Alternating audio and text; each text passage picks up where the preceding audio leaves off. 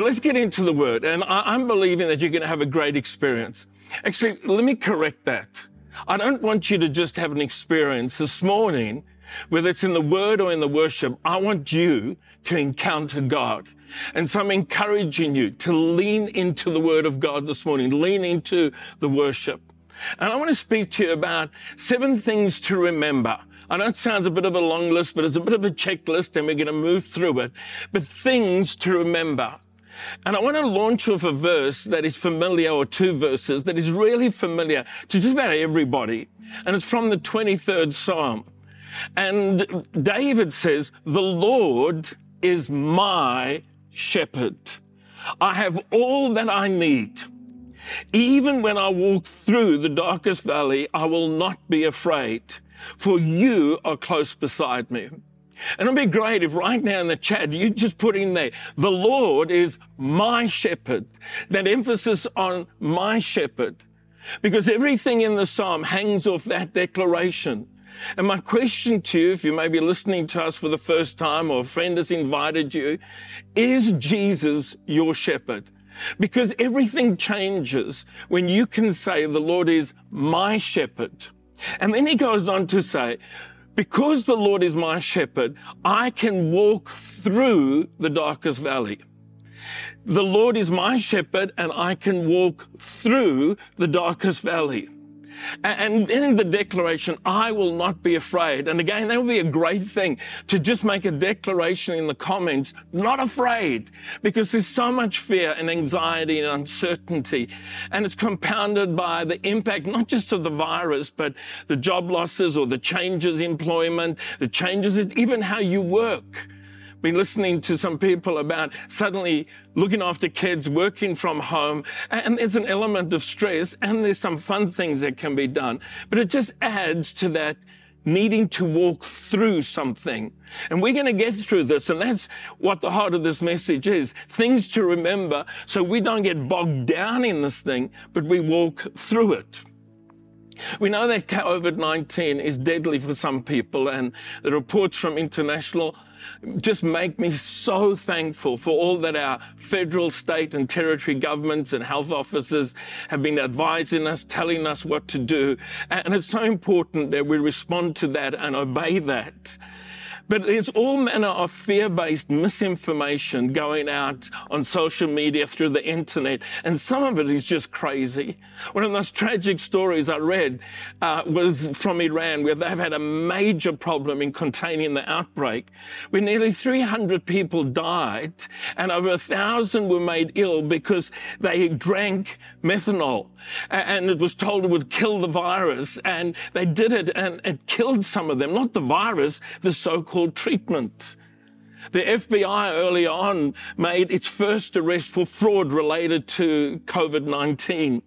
And a man who had 2.4 million Instagram followers was selling pills that he said could cure the virus or prevent you from getting it. And it's just tragic. There's misinformation. In 2 Corinthians, Paul is speaking to how to deal with troubled things. He's going through a, a, personal crisis. He's talking about the things that he suffered, the things that he's experienced as he preached the gospel of the Lord Jesus Christ, the good news. And I love what he says in 2 Corinthians chapter 1 and verse 7. Now, our hope for you, our hope for you is unshakable why don't you put that in the comments column? Unshakable hope. Our hope for you is unshakable. And I want you to catch this because we know.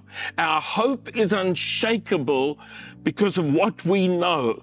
And then just as you share in our sufferings, you will also share in God's comforting strength. And God's comforting strength comes through this spirit of hope, this anticipation that in the midst of everything that is changing, God is the constant.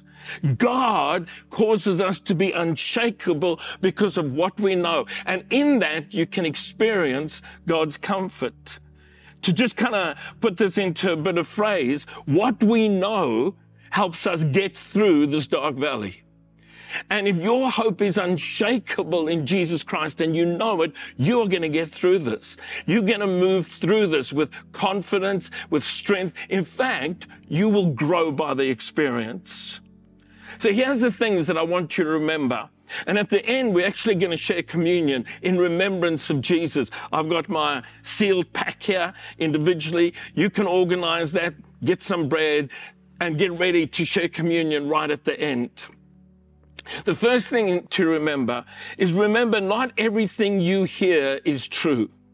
And this has been a problem for humanity from time immemorial. And I love the wisdom of God's word. The gullible believe anything they're told, but the prudent sift and weigh every word. Isn't that a great declaration from Proverbs 14, verse 15? You need to sift and weigh what you hear, not give in to the panic merchants and all the rest of it, or misinformation.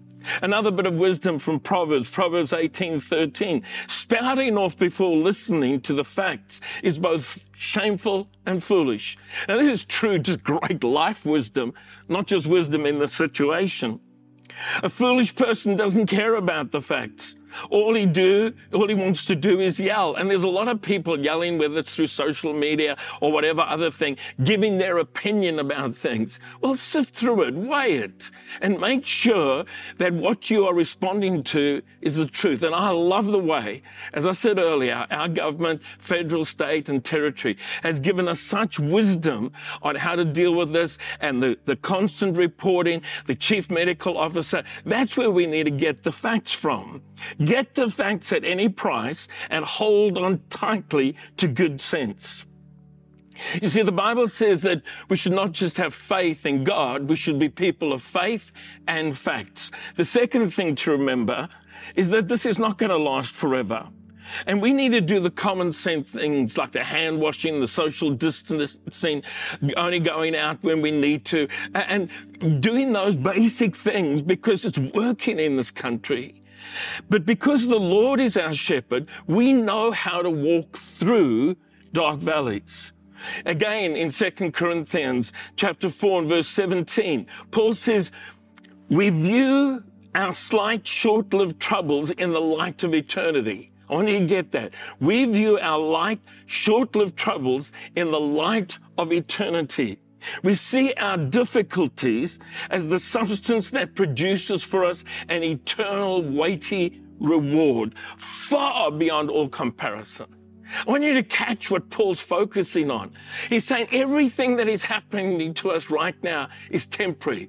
And we need to be pushing through and hanging on to God in faith, working with the facts, because something is being worked in us. I believe that for many of us, as intimidating as some of the stuff is, and as challenging as it is, the rearranging of our lives, the rearranging of how we do family and work and everything, this could be your greatest opportunity to grow, to grow in Christ, to grow in confidence, to grow in strength, to grow in new skills.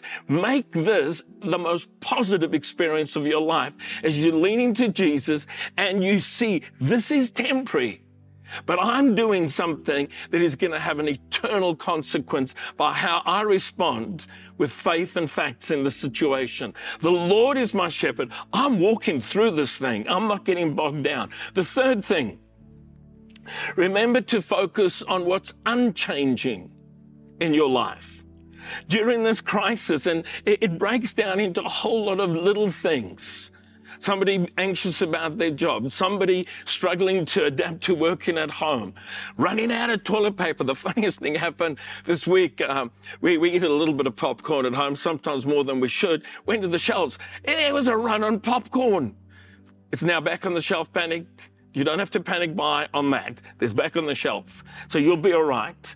But one of the things that is important is to focus on what's unchanging in your life. Yeah, you got to deal with what's changing, but celebrate what's unchanging. Your relationship with God, your salvation in Christ, your family, your friends that you can still connect with, whether it's with Zoom or FaceTime or whatever it is you use. I think Samsung's got Samsung uh, phones have got something that works along the similar lines. It's an ongoing joke in our church. But the key to stability is to focus on what's unchanging in your life. And Paul says this in 2 Corinthians 4. Remember this epistle where he writes from challenging circumstances.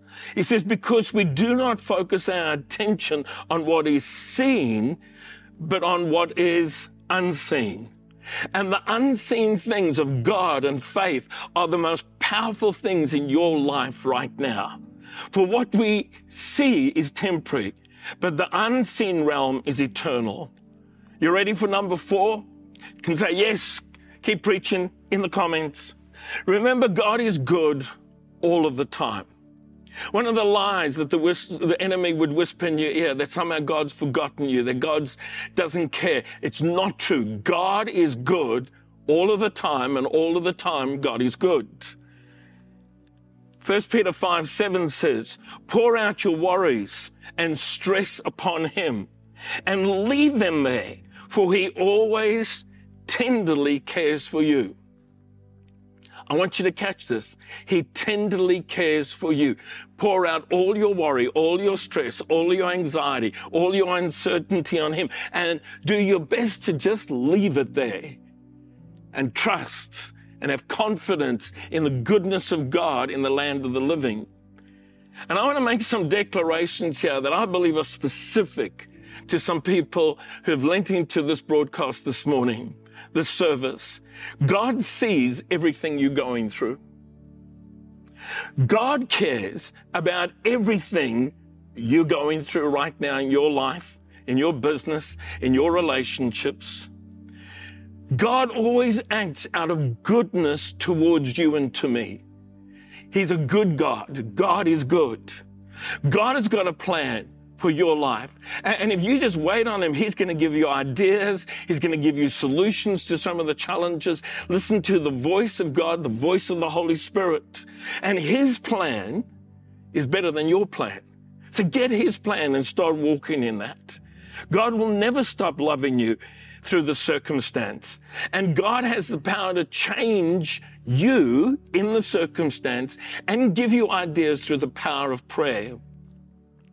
I love something that Jesus said as he leads us into the Lord's Prayer. When you pray, there's no need to repeat empty phrases, praying like those who don't know God. For they expect God to hear them because they have their many words. There's no need to imitate them, since your Father already knows what you need.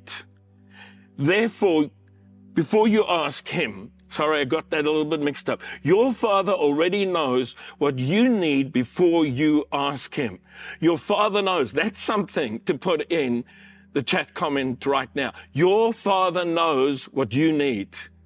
And I want you to just take this moment right now. Father, I pray for each and every person, whatever it is they need, I thank you, you know already, and that you are finding a way to bring them to the place where they discover you've prepared everything they need for this situation, for this circumstance.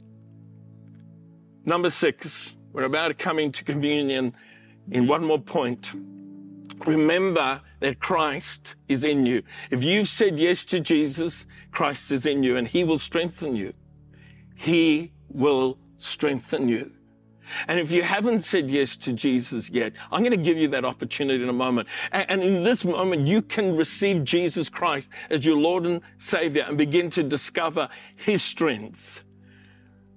Listen to what Paul says. Again, we touch in in 2 Corinthians chapter 4. Though we experience every kind of pressure, we're not crushed. Now that's something to declare in the chat column. Not crushed. We're under pressure, but not crushed. At times when we, we don't know what to do, quitting is not an option. You could put that in. I'm not quitting.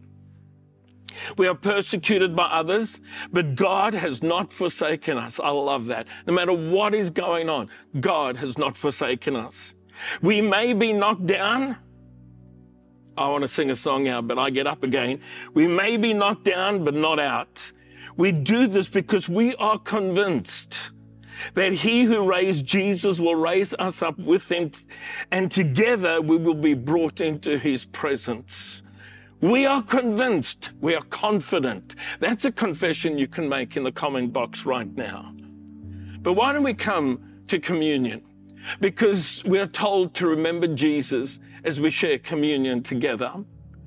And the Apostle Paul says this in 1 Corinthians 11, and I'm just going to lead us through this right now as we share communion together. On the night when he, that is Jesus, was betrayed, the Lord Jesus took some bread. And if you want to just take the bread in your hand right now, he took some bread and gave thanks to God for it. And he broke it in pieces and said, This is my body, which was given for you. Do this in remembrance of me. The most important thing we can do right now is remember Jesus, his love, his mercy, his compassion, his death, his sacrifice, and the power of his resurrection. So as you take the bread, be thankful and do it in remembrance of Jesus.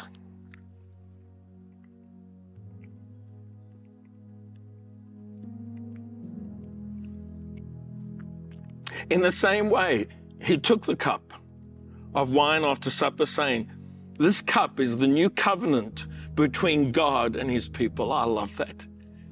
As we drink of this cup, we are in the presence of a covenant, covenant keeping God, an agreement confirmed, written, signed by the blood of Jesus. And Jesus says, Do this in remembrance of me. As often as you drink it, let's drink together.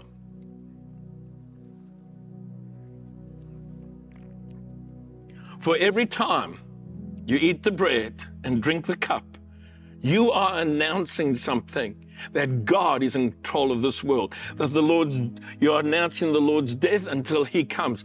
He writes the final passage of history. He's in control.